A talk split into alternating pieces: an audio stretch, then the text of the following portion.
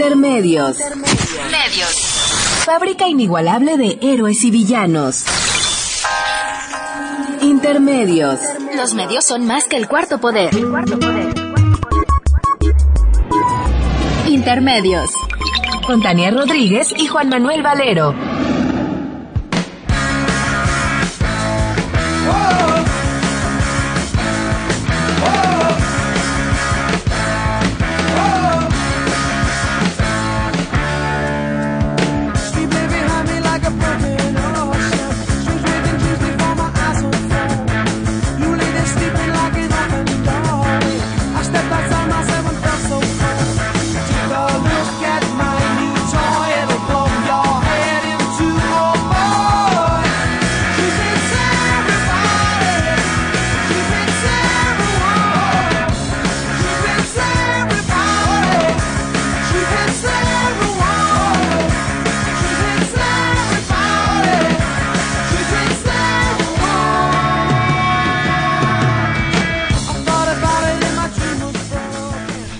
Bienvenidos a Intermedios, hoy jueves 14 de mayo del 2015. Los saludamos Tania Rodríguez. Y Juan Manuel Valero con el privilegio de poderlo hacer a través de los micrófonos de Radio UNAM.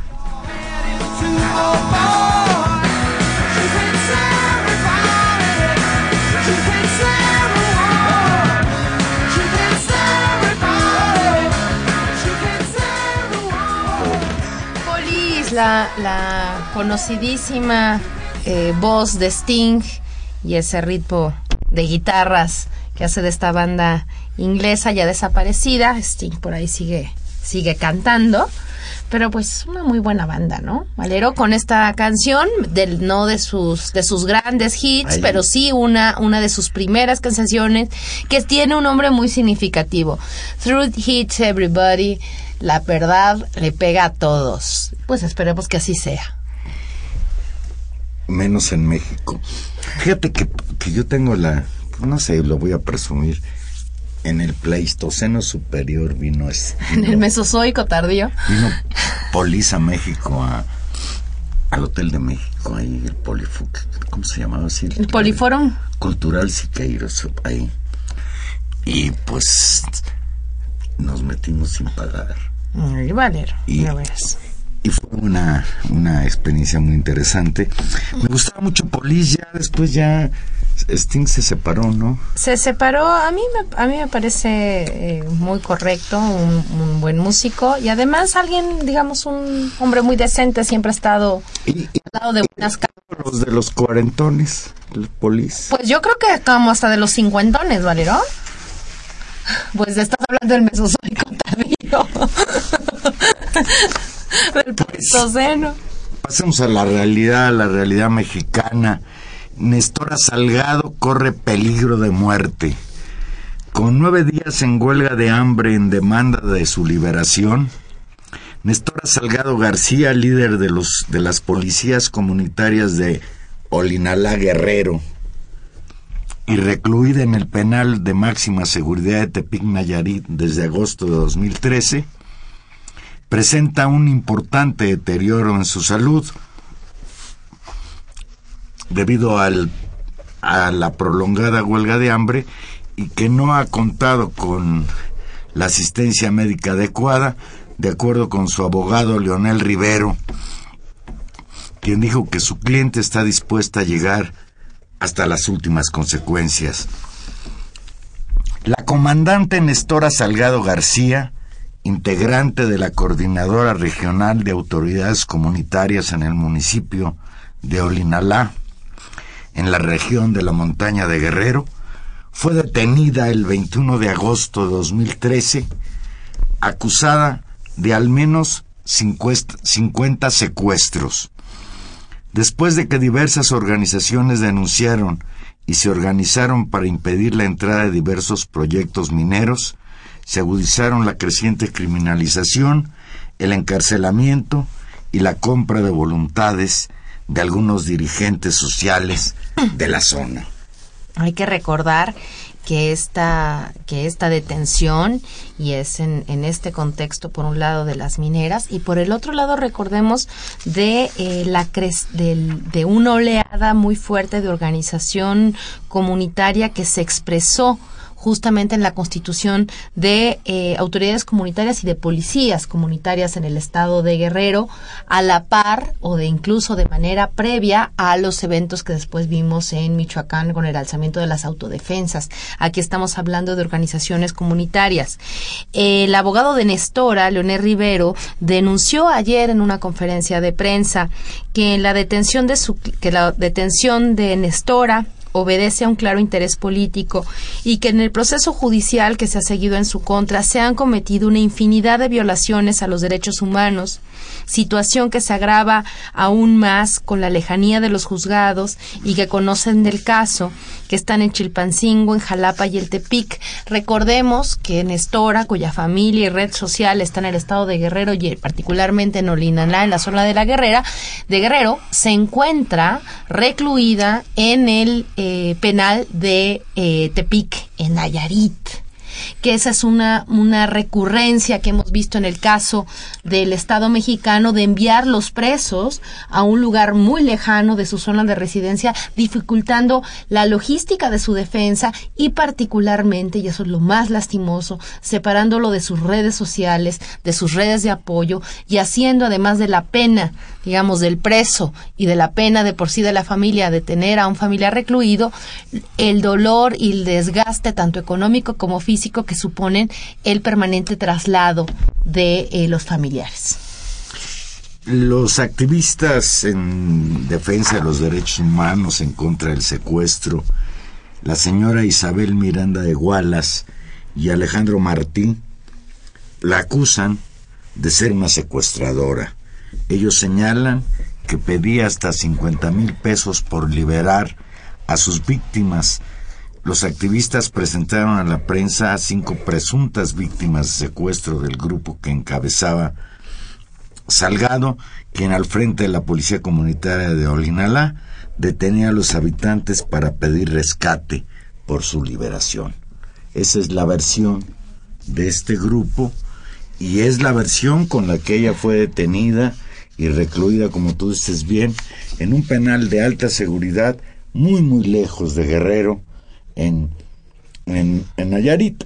Los defensores señalan que esto de que ella secuestraba personas para pedir rescate es una mentira.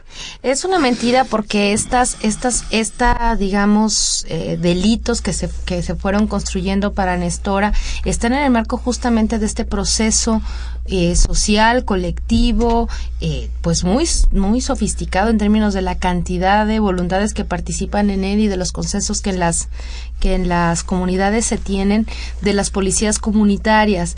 Hay que recordar también que en el caso de eh, las investigaciones de orden federal eh, se han conseguido, un, digamos, algunos avances legales con respecto a eh, desechar esas acusaciones y que eh, la Corte Interamericana de Derechos Humanos de, destacó desde hace muchos, muchos meses medidas cautelares a la protección de los derechos humanos de Nestora y frente a su detención.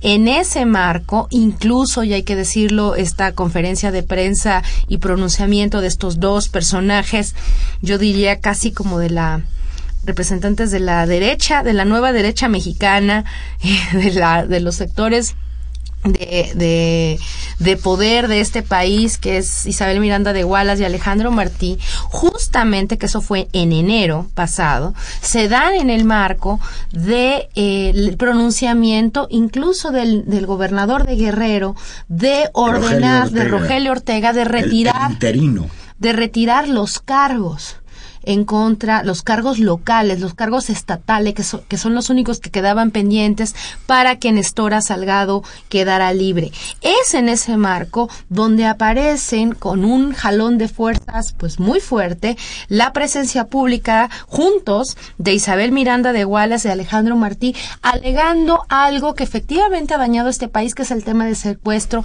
pero que no es equiparable bajo ninguna circunstancia al tema de, eh, de, esta situación. Y yo creo que eso es, lo que está en el juego. Eh, Nestora Salgado está en huelga de hambre desde hace varios días. Y bueno, pues el tema es saber eh, hacia dónde va está eso. Para ello, hemos invitado esta noche al programa la doctora Aide Tassinari. Aide, buenas noches. Hola, buenas noches. ¿Qué tal, Tania? Hola, Aide. Aide es es la doctora Dita Senare, profesora investigadora de la Universidad Autónoma de la Ciudad de México y estudiosa desde hace muchos años justamente del fenómeno minero y de los efectos que en términos de la organización tiene en comunidades y relaciones laborales. Aide, tú estuviste ayer en el marco de la conferencia de prensa alrededor de la, de la petición de libertad de Nestora Salgado, preocupados por por la huelga de hambre. Te pregunto en términos generales para para compartir con la audiencia, ¿qué podrías decirnos de Nestora? ¿Por qué está encarcelada? ¿Cuál es la situación legal? Bueno, Nestora lleva, hoy se cumplen 10 días en huelga de hambre, lo cual es una situación muy grave, muy delicada. Después de 20 meses, de poco más de 20 meses de estar encarcelada, desde el 21 de agosto de 2013. Eh, ella fue encarcelada eh, de manera violenta, fue trasladada inmediatamente de su comunidad al penal de al penal de mujeres de máxima seguridad de Tepic, acusada de eh, delincuencia organizada y de secuestro. a partir de, de su ella fue encarcelada junto con otros eh, policías comunitarios, no fue la única. Eh, ahorita les, les digo el nombre de los otros compañeros. Todos fueron trasladados, eh, muchos de ellos a penales de máxima seguridad. Y los procesos, en el caso de ella y de los demás, sus procesos jurídicos han estado siempre viciados, eh, no se ha podido probar eh, ninguna de las acusaciones, sin embargo, eh, el trato que se les ha dado al interior de, estos penales ha sido de una violación sistemática de, derechos humanos, ¿no? Entonces, después de tantos meses, Nestora, por ejemplo, no tuvo ni siquiera contacto con, con un abogado por los primeros seis, siete meses de su reclusión para empezar. Eh, de la misma manera, Arturo Campos Herrera y Gonzalo Molina, que son otros de los dos eh, eh, comunitarios encarcelados en el altiplano, tampoco han tenido una, una defensa, han tenido acceso a una defensa. Gonzalo Molina recientemente ha empezado su, su propia defensa, él mismo, ¿no? Eh, la situación de Néstor en particular, desde que llegó al penal, ha sido eh, de eh, una reclusión de 23 horas al día, un aislamiento total. Le dan permiso de salir a veces una hora al día. nunca puede comer con el resto de las internas, sino que come al final de todas, siempre aislada eh, desde un primer momento eh, ella planteó la, necesidad de, tomar sus medicamentos porque tuvo un, accidente hace varios años, un accidente automovilístico que la dejó muy mal de la columna. No le permitieron, eh, no le han permitido hasta el momento tener sus medicamentos y ni siquiera la visita de, un médico, sino que al interior le hicieron revisiones que más que revisiones fueron eh, acosos, fueron cosas muy molestas que no le, lo único que hicieron fue darle un, un cóctel de medicamentos, pero no, no hubo un diagnóstico, no hubo nada, ¿no? Aide, eh, esta, esta situación violatoria de los derechos humanos para Nestora se articula también con un caso en términos de eh, fallos a favor de ella de la Comisión Interamericana de Derechos Humanos e incluso de los juicios, es decir, el juicio federal y del juicio local se le, se le sigue. Ahora que me respondas ahí además te, te pido por favor que para beneficio de la de la línea y de los escuchas hables un poco más más fuerte. Ah, muy bien, no, no, no está muy, muy alto el Grítanos. volumen. Ah, sí, eh, bueno, eh, el otro hecho eh, importante es que a finales de 2014 eh, un, un juez desechó la acusación por, por no probada de eh, el delito federal de delincuencia organizada. Esto fue muy claro y eh, definió su liberación inmediata. En ese momento, entonces, eh, se mantenían otros presuntos delitos eh, del fuero común que son los de secuestro. Estos delitos, estos presuntos eh, delitos de secuestro tienen que ver con la actividad inherente a su función de, de, policía comunitaria. Ella junto con otros eh, miembros de la policía detuvieron detuvieron a, a, distintos miembros de carteles cárteles incluso o, robavacas algunos sencillamente pero otros eran eh, eh, personajes conocidos y vinculados a un grupo muy con- conocido en la zona que son los rojos y ellos detuvieron a algunas personas, pero en el marco y amparados en el Código eh, Estatal, en el artículo 701. Y no obstante, eh, a instancias de personajes del gobierno de Aguirre, directamente el eh, ex, subprocurador de atención a víctimas en Guerrero, Ricardo Martínez Chávez, estas personas, ellos organizaron que las personas detenidas a su vez acusaran a Nestora y a los otros comunitarios de eh, secuestro. So- sobre eso, hay de buenas noches. Hola, ¿qué tal? Te saluda Juan Manuel Valero. ¿Qué tal, Juan Manuel? Mucho gusto. A ver, varias preguntas. La primera, eh, tú dices que eh, los delitos por los cuales está encarcelada injustamente Nestora Salgado son fabricados. Sí, exactamente. Y podríamos decir que el responsable de fabricar esos delitos es el gobierno de Guerrero cuando estaba Aguirre. Exactamente, pero también hay eh, una cierta implicación del gobierno federal. ¿Por Pues- qué digo esto? Sí, Bueno, lo planteo porque eh, se ha demostrado que eh, son, son, es la Policía Federal la que la sube a un, helico- a un helicóptero y se la lleva a, a Tepic. Esto a solicitud del gobierno de, de- de- en ese momento de Aguirre.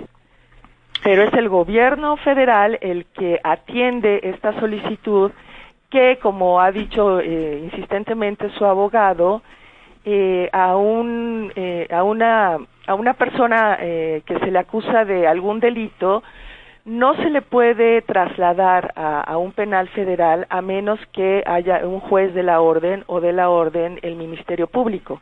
En este caso ninguno de los dos co- cosas ocurrieron. Fue un, una una cosa administrativa. entonces eh, la Procuraduría General de la República no atrajo el caso. No. Simplemente secuestraron a Nestora y se la llevaron presa a un penal de alta seguridad en Tepic Nayarit. Así fue, exactamente. La, la siguiente pregunta, hay de el grupo este de eh, que se ha manifestado en contra de el plagio, los secuestros, etcétera. Este grupo que encabeza la señora Isabel Miranda de Gualas sostiene este grupo incluso ha crecido en su beligerancia respecto al caso de Nestora a medida que crece la red de apoyo a su liberación.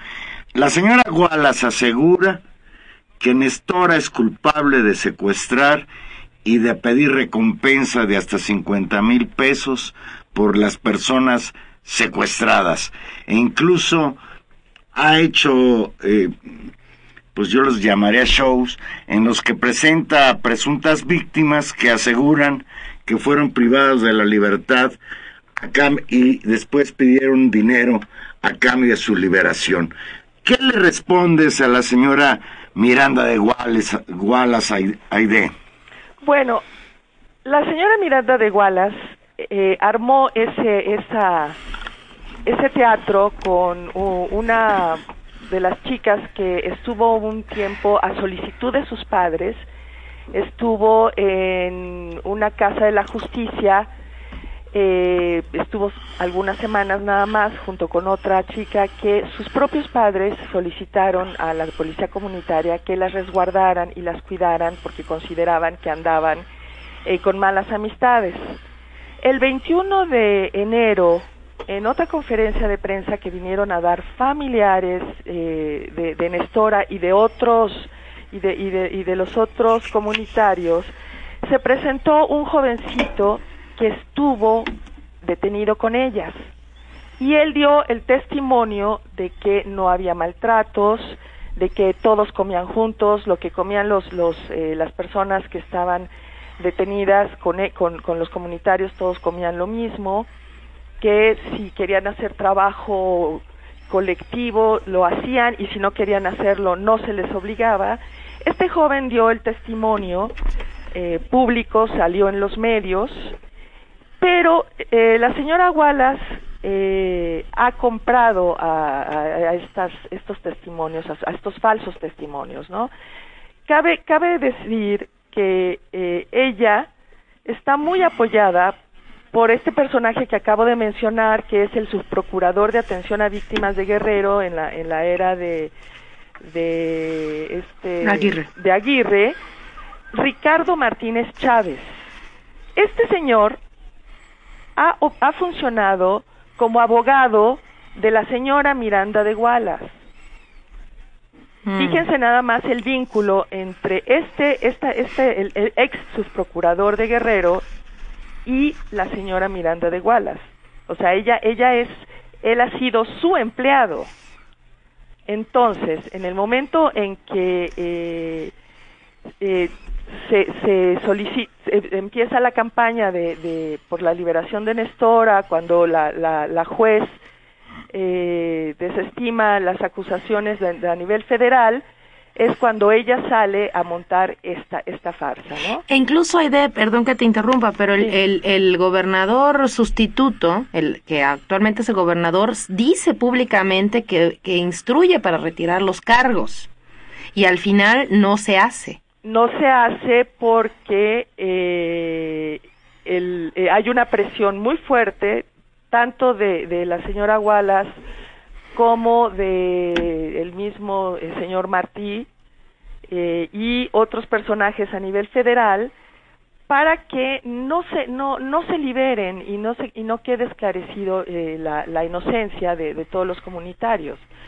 Ellos detestan a los movimientos sociales eh, el, trasfondo de todo de toda esta problemática de estas eh, detenciones arbitrarias a luchadores sociales es el terror, es el, la molestia, el terror, el miedo que le provoca a estos personajes de, de la alta burguesía, pues que, que, los pueblos se organicen y que se organizan justamente para defenderse. Es conocido, perdón, nada más eh, un detalle, que eh, eh, el crimen eh, disminuyó mucho durante los primeros meses en que se formó la policía comunitaria y estuvo trabajando con Nestora a la cabeza, pero Nestora no era la única, era fue una policía, es una policía grande en, en Olinalá en particular, ¿no? Y ahí el grupo de los rojos, los narcotraficantes, fueron eh, bastante acotados. Ellos dicen, declara, declara la comunidad que los, eh, los robos, los secuestros disminuyeron casi al 100% en esa etapa. Esto es muy importante porque el contexto de, en el que vive Guerrero y en el que vivía en, eso, en esos momentos en que fue apresada Nestora Salgado, pues son evidentes, es es un, es un estado dominado por la delincuencia organizada, por la violencia, los episodios de Iguala del 26 de septiembre del año pasado con la desaparición de los 43 estudiantes de Ayotzinapa, pues hablan de que es un gobierno incapaz de, de, de brindarle paz y seguridad a la población y lo más preocupante es que en casi todos los casos, y este de Néstor es muy evidente, pues es la guerra contra los pobres, contra los pobres que protestan. Y yo quiero pensar que la actuación de la señora Wallace y el señor Martí, pues no es nada más porque estén muy preocupados eh, por los supuestos plagios, sino obedecen a una línea que va más allá de estos dos personajes y que nos lleva directamente pues al comportamiento del gobierno federal frente al conflicto en Guerrero.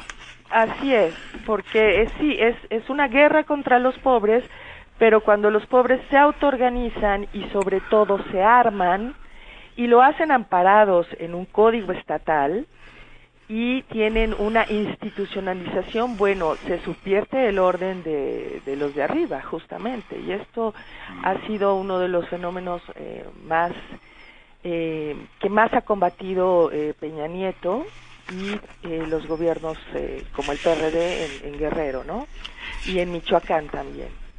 En, en este contexto, Aide, lo que está en juego son también grandes negocios. No te sabemos del, tú mencionabas hace un momento el tema del crimen organizado y el control territorial que ejercen, por ejemplo, bandas pues por todos ya conocidas a nivel incluso internacional de los rojos relacionados con los casos de Ayotzinapa y una serie de crímenes atroces que cometen de manera sistemática, pero no solamente, si hay un tema ahí de narcotráfico, pero no solamente ese negocio, y te pregunto sobre un, un breve comentario, tú que eres experta en eso, lo que está también atrás del control del territorio para explotación de grandes eh, bancos, digamos, de minerales en el, en el territorio de la montaña. Exactamente. Eh, es más, mira, eh, eh, ayer en el, en el marco de la em, de, la conferencia de prensa en que vinieron familiares de, de los otros comunitarios, ya la CRAC, es decir, la Coordinadora Regional de Autoridades comunitarias, policía comunitaria, denuncia como parte de esta de esta campaña de criminalización la necesidad de que quede libre el terreno para eh, la explotación minera, sobre todo oro. Eh, como habíamos comentado en alguna otra ocasión, Guerrero en particular tiene un cinturón de oro, así se le llama, el cinturón de oro de Guerrero. Eh, tiene oro y plata, pero este, este cinturón de oro implica que hay cerca de una decena de, mineras canadienses que ya se ha comprobado, ya salió a la luz, que acordaban con el crimen organizado, tenían acuerdos para que las comunidades, tener aterrorizadas a las comunidades y las comunidades no se quejaran de la, de la explotación de los minerales y de las concesiones que les fueron otorgadas a estas mineras canadienses sin el consentimiento de las comunidades. Justamente eh, la aparición de las policías comunitarias hace que estos acuerdos mineras canadienses y eh, crimen organizado ya no operen y entonces el crimen organizado lo que empezó a realizar fue a secuestrar a trabajadores de las comunidades que, que trabajan en las minas que trabajan como choferes o trabajan eh, eh, en servicios y eh, en Guerrero recientemente hubo 12 secuestrados por el crimen organizado. Las mineras no hicieron nada por ellos. De esos 12 secuestrados fueron asesinadas seis personas que son miembros, son personas de las comunidades. O sea, la situación entre mineras, crimen organizado y la tensión con las comunidades está en un nivel de guerra también. Pues, pues finalmente eh, nos preocupa mucho, bueno, nos preocupa desde luego la injusticia que sobre esta comunidad se da y el ejemplo pues de, de Nestora, pero nos preocupa incluso la situación esta de la huelga de hambre. Ella no va a desistir, ¿tú cuál es tu opinión al respecto hasta su liberación? Pues así lo ha declarado eh, eh, ha sido muy muy firme en, en esta idea. Eh, ella, ¿cuál sería es, el grado de, de, de, desesperación eh, del maltrato en el que se ha encontrado, que ella decidió eh, hacerlo y después se enteró su familia, se enteraron los eh, toda la policía comunitaria, se enteró su abogado, hubo una respuesta eh, por fortuna inmediata de parte de la coordinadora regional y e inició eh, una semana después una jornada de, de, movilizaciones para exigir la atención del gobierno, en este caso del gobierno estatal. Al, eh, eh, no es fácil comunicarse con ella, la, sus familiares y sus abogados y su abogado pueden hacerlo una vez por semana. Eh, se le puede visitar cada 13 días. Entonces, eh, hace dos días que, que, habló su abogado con ella, eh, su salud ya venía, de, ya venía para abajo muy rápidamente, pero ella dice es la libertad o morir. Entonces la situación es realmente grave. Por fortuna eh, hay una movilización de, de, de la coordinadora regional eh, de autoridades comunitarias eh, importante. En el, empezó ayer y es, ellos también están resueltos a, a continuar esta, estas movilizaciones en la búsqueda de, de de la libertad de ella y de los otros eh, presos. Ay, Ede, pues... Pero es muy difícil la situación, puede, puede pasar algo dramático. Pues agradecemos eh, mucho la charla contigo porque nos parece que efectivamente en medio de tanta injusticia el caso de Nestora Salgado es un caso emblemático por todo lo por todo lo que articula y por todo lo que representa en virtud de que digamos el personaje Nestora Salgado y las razones por las que está en la cárcel no devienen de sí misma sino del proceso social en el que está vinculada. Así que te agradecemos mucho Aide compartirnos esta información y bueno, pues seguiremos eh, atendiéndola. Te pregunto si hay alguna iniciativa de recolección de firmas, de apoyo, por si a alguien del, del público le interesa apoyar. Bueno, eh, justamente como, como las, eh, todos los familiares de Nestora y de los otros compañeros eh, tienen que trasladarse eh, a, a, distintos lugares, eh, se está haciendo una campaña de apoyo económico eh, ¿Hay algún correo electrónico, una cuenta en internet? No es, no, no hay todavía una cuenta, pero si, si les damos mi correo. Bueno, que llamen quien esté interesado y nosotros nos deja su correo y nosotros entramos en contacto. Muy bien. Nada más, yo eh, no sé si me permitan leer los nombres de los otros comunitarios que. Con muchísimo gusto. Por favor, Aide. Mira, eh, igual que en Estora, están presos Arturo Campos Herrera y Gonzalo Molina en el penal de máxima seguridad del Altiplano. Bernardino García, Ángel García, Eleuterio García, Abad Francisco, Florentino García y Benito Morales. Ellos están en el Cerezo de Acapulco. Samuel Ramírez Galvez en el Cerezo de Chilpancingo. Y, bueno, como todos hemos escuchado también, a Marco Antonio Suástegui que es, está en el Cerezo de la Unión, él es vocero de la CECOP, él también está eh, con el tema este de la parota, que también, eh, él sí fue trasladado de un penal de máxima seguridad hacia, hacia, el, hacia un cerezo, hacia una cárcel estatal, ¿no? Para que quede claro que Nestora y, su, y no está sola y que son muchos comunitarios los que están padeciendo esta situación y que todas las familias de ellos, todas son familias campesinas, necesitan apoyo, ¿no? Muy bien. Pues te agradecemos mucho y, y pues le vamos a dar seguimiento junto contigo a esta situación. Bueno, pues muchas gracias a ustedes por, por, por abrir este espacio. Gracias, Aide. Buenas noches. Hasta luego. Es, fue la doctora Aide Tassinari, profesora investigadora de la Universidad Autónoma de la Ciudad de México. Y pues como ustedes ya lo escucharon, una de las personas que trabaja en esta red social por la liberación de Néstor Salgado. Vamos a hacer una pequeña pausa y aquí regresamos. Recuerde que Intermedios es un programa en vivo usted se puede comunicar con nosotros 5536 8989 o Lada sin costo 01800 5052 688.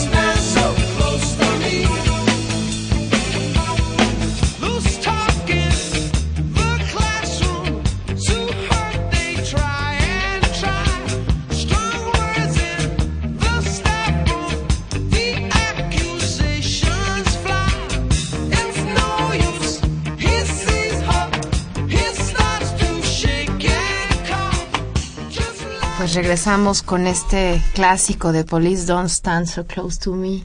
No te, no te acerques tanto, no, te- no estés tan pegadito. Y esta tiene que ver con que mañana es 15 de mayo, Día del Maestro, Día de la Maestra, Muchas así que Tania. muchas felicidades, Valero. Eh, pues así que muchas felicidades a todos y a todas las que se desempeñan eh, en la- dando clases. Y bueno, esta simpática canción de un joven maestro Sting, así tan guapo como era él, eh, presionado por el acoso de alguna de sus estudiantes, que seguramente algo así le habrá pasado. Entonces, pues, para todos los maestros y las maestras. Fíjate, Tania, que cuando colgamos con, con Aide me quedé yo con una sensación que te quiero compartir. Es fácil en un micrófono de radio describir una situación como la que vive Néstor Salgado, pero no es fácil. Imaginarlo, ¿no? Vivirlo. Una mujer encarcelada injustamente en un penal de alta seguridad en la que vive prácticamente en el aislamiento total.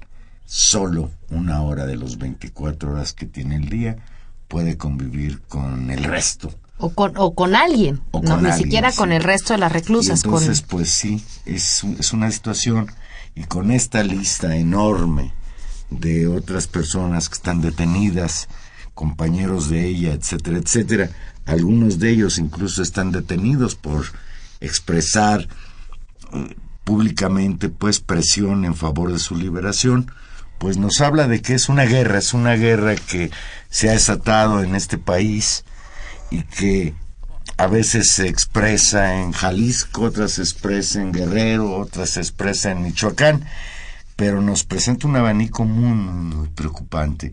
Y sobre todo de la manera y el actuar tanto del Poder Judicial como de las propias policías y del ejecu- de los y de los ejecutivos, ¿no? Del Ejecutivo Federal y de los federales. Así es. Y para darle, pues, digamos, seguimiento a este, a este mismo tipo de, de asuntos, solamente eh, informar que el próximo lunes, de acuerdo con el Movimiento Ciudadano en Michoacán, eh, el próximo lunes la la Procuraduría General de la República tendrá que dar una respuesta definitiva sobre el posible desestimiento de acción penal en contra del líder de las autodefensas de Tepalcatepec, José Manuel Mireles, debido también a las violaciones al debido proceso que hay en su contra. En el expediente del caso señalan los abogados y esta y esta coordinación también del movimiento michoacano, hay varios vicios y errores en el proceso de encarcelamiento, por lo cual se puede eh, prever la liberación de Mireles, que está preso desde el 30 de junio del 2014 en el Centro Federal de Readaptación Social de Hermosillo, Sonora, donde está acusado por portación de armas de uso exclusivo del ejército, cuando, digamos, su defensa ha dicho que ni siquiera él iba armado. Eh, y aquí de nueva cuenta volvemos a ver, Juan Manuel, el repertorio de enviar a estos líderes sociales y a los, a los presos que tienen lejos de su ámbito de influencia, lejos de sus comunidades, preso en Hermosillo. Sabemos también que se han, eh, sus abogados han denunciado pues el, el decaimiento en la salud del doctor Mireles. Eh, y bueno, pues ya veremos que, hay peligro porque se dice que también ha, ha- ha padecido mucho su salud, ha mermado en función que no ha recibido la atención médica para tratar y controlar la diabetes que padece. Así que pues estamos estamos muy mal Juan Manuel en términos de esta de esta lógica de justicia y tal vez para articular por último en esta dando seguimiento a Guerrero Michoacán y hace un rato hablábamos de Ayotzinapa, tal vez recordar que el pasado eh, ayer, anteayer, se dio el informe de la Comisión Interamericana de los Derechos Humanos que coadyuva con el gobierno mexicano y con las familias teóricamente aclarar lo que pasó en el caso de los 43 estudiantes desaparecidos en Ayotzinapa el pasado 23 de septiembre en Iguala. Al concluir esta tercera etapa, el grupo interdisciplinario de expertos independientes de esta comisión, que asesora en este proceso, enfatiza que debe permitirse a los familiares de las víctimas entrevistarse a las familias de las víctimas y a ellos mismos, comisión, entrevistar a militares del 27 Batallón de Infantería con sede de Iguala y eh, enfatizan también que el gobierno mexicano no ha dado respuesta a eso. Hace más de mes y medio que la comisión ha pedido una reunión con ellos y el gobierno mexicano ha dicho que no. Hoy volvió a reiterar la Procuraduría General de la República que no es posible permitirle a los papás de los muchachos desaparecidos en Iguala entrevistarse con los militares miembros del batallón que estaba ahí destacado precisamente en Iguala. Y bueno, pues nosotros sabemos perfectamente que esto es lo que no acaba de encajar en las investigaciones de la Procuraduría General de la República, aquella verdad histórica que pregonaba el ex procurador Murillo Karam, pues se ha venido cayendo. Hoy es un organismo internacional el que como asesor del gobierno mexicano y asesor de los familiares de los muchachos, pues está planteándole esta exigencia. No tiene jurisdicción desde luego, pero pues ahí está toda esa presión. Pero la, la información ni siquiera ha estado disponible para la comisión. Han logrado entrevistar a los presos, incluso a los, a los presuntos responsables de la desaparición de los estudiantes. Otro de los elementos que ellos ponen en la mesa es que la mayoría de ellos acusa tratos crueles y tortura lo cual también es una irregularidad en el proceso. Y por último señalan otra cosa de las recurrencias, digamos, malignas del sistema judicial mexicano que contribuye de manera enorme a que los, los juicios no sean eh, eficientes y se presten pues a mayor nivel de corrupción y de, de opacidad, que es esta mala costumbre que tienen de dispersar los juicios en distintos, eh, en distintos lugares, en distintos eh, tribunales. ¿No? Dice la comisión que están distribuidos eh, alrededor del el caso en 13 causas penales distintas que están en seis juzgados diferentes y que eso entorpece la, la construcción, digamos, de la verdad y de, y de la justicia. Y uno se pregunta esto, que es realmente un asunto, pues que incluso podría resolverse de buena fe, parece eh, un mecanismo sistemático también de obstrucción de la justicia, ¿no? Expedita, veraz, con seguimiento. Eh, una cosa terrible, muy malas noticias también de, del reporte de este grupo de expertos independientes de la Comisión Interamericana de Derechos Humanos. Y bueno, Tania, para ilustrar nuestro optimismo, pues no, no podemos dejar de hablar de la situación que viven los jornaleros de San Quintín, allá en Baja California. Usted recordará que el sábado pasado, el sábado 9 de mayo, eh, fueron reprimidos ese día con el pretexto de que se le quería prender fuego a un campo agrícola. La policía estatal preventiva golpeó a los pobladores del asentamiento Triqui de Nuevo San Juan Copala, cuando algunos de sus habitantes exhor- exhortaban a los trabajadores agrícolas a mantener el paro. Usted recordará que el pasado 17 de marzo, miles de trabajadores agrícolas de este, eh, de este enclave agroexportador estallaron un paro general para denunciar la salvaje explotación laboral que padecen y exigir un aumento salarial digno. En lugar de solucionar las demandas del movimiento, el gobierno de Peña Nieto apostó primero por el debilitamiento del movimiento y el sábado parece que había apostado por la represión. Hoy, Rafael Avante, subsecretario del Trabajo, anunció que el próximo 4 de junio las autoridades federales celebrarán una reunión para negociar el incremento salarial exigido por los jornaleros de San Quintín.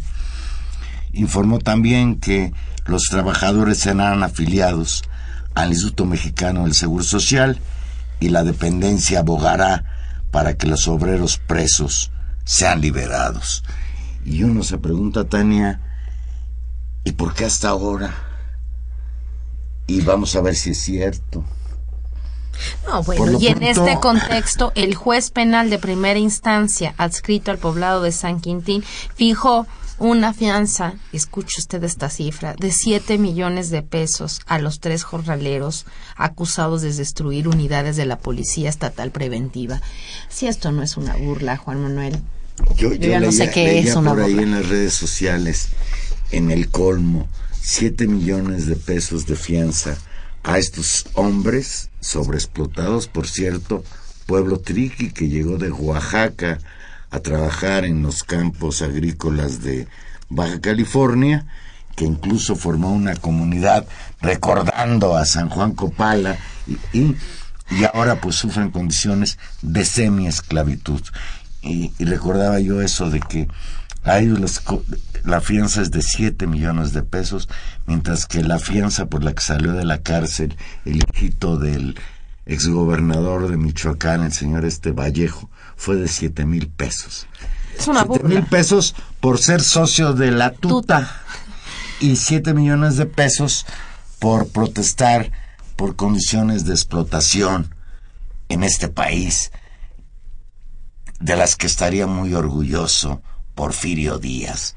Ese es el país en el que estamos viviendo.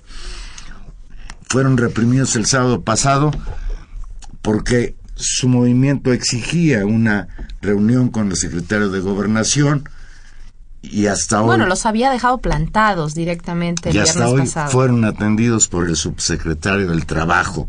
Vamos a ver si es cierto que van a responder a su demanda de aumento salarial y a su demanda pues de ser tratados como trabajadores de primera en un país en el que en la Constitución como letra muerta están consagrados los derechos de los trabajadores.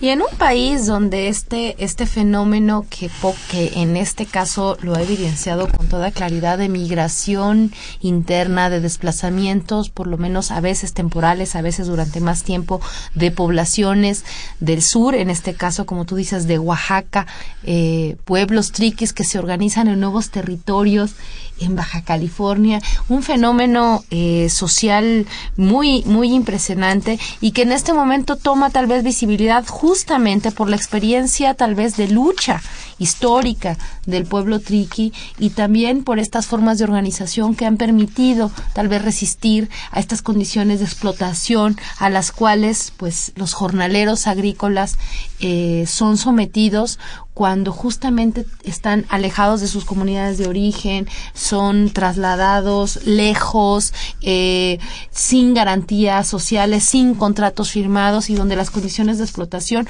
no solamente incorporan, digamos, a los adultos, sino que generalmente estamos hablando de procesos que incorporan a las familias completas, incluyendo el trabajo de los niños y de las niñas.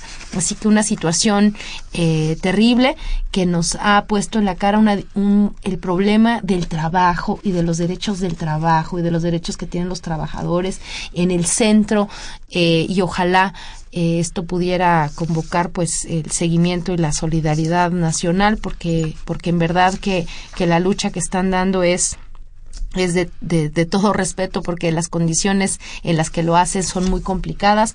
Ojalá que esta, por lo menos esta, cumpla el gobierno federal, aunque pues nuestro escenario es muy complicado cuando un juez penal fija esta fianza a estos jornaleros, ¿no? Se trata de, de un chantaje. Dice José Antonio Díaz, que nos llama de Gustavo Madero, que el ex líder del Barzón en Querétaro está en la cárcel desde hace 16 años, encerrado por las mismas acusaciones que hoy se le hacen a Nestora Salgado. Máximo García, de Venustiano Carranza, hola Máximo, dice, hago votos porque Nestora y sus compañeros salgan pronto de su injusticia. La señora Gualas y el señor Martí son nefastos, advenedizos y corruptos que lucran con sus tragedias. Y por cierto, a propósito de eso, sobre el asunto de la tragedia de la señora Guales hay todavía muchos pasajes muy oscuros respecto al secuestro de su hijo, etcétera, etcétera. Me referiría a partir de ahora por esta reflexión como Isabel Wallace y la señora Nestora Salgado.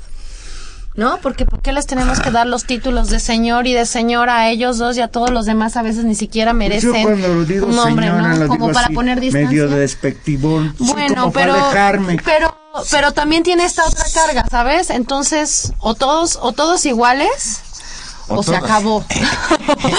Agustín Mondragón de Cuauhtémoc, Hola, Agustín dice, doy a conocer a los radioescuchas que Nestora fue detenida por órdenes de Enrique Peña Nieto en Ayutla por ser la comandante de la comuni- comunitaria de Olinalá y limpió de narcos secuestros a Olinalá y las autoridades de ese municipio apoyados por los rojos llegaron al poder y actualmente el presidente municipal de Olinalá juega por el PRI para una diputación federal.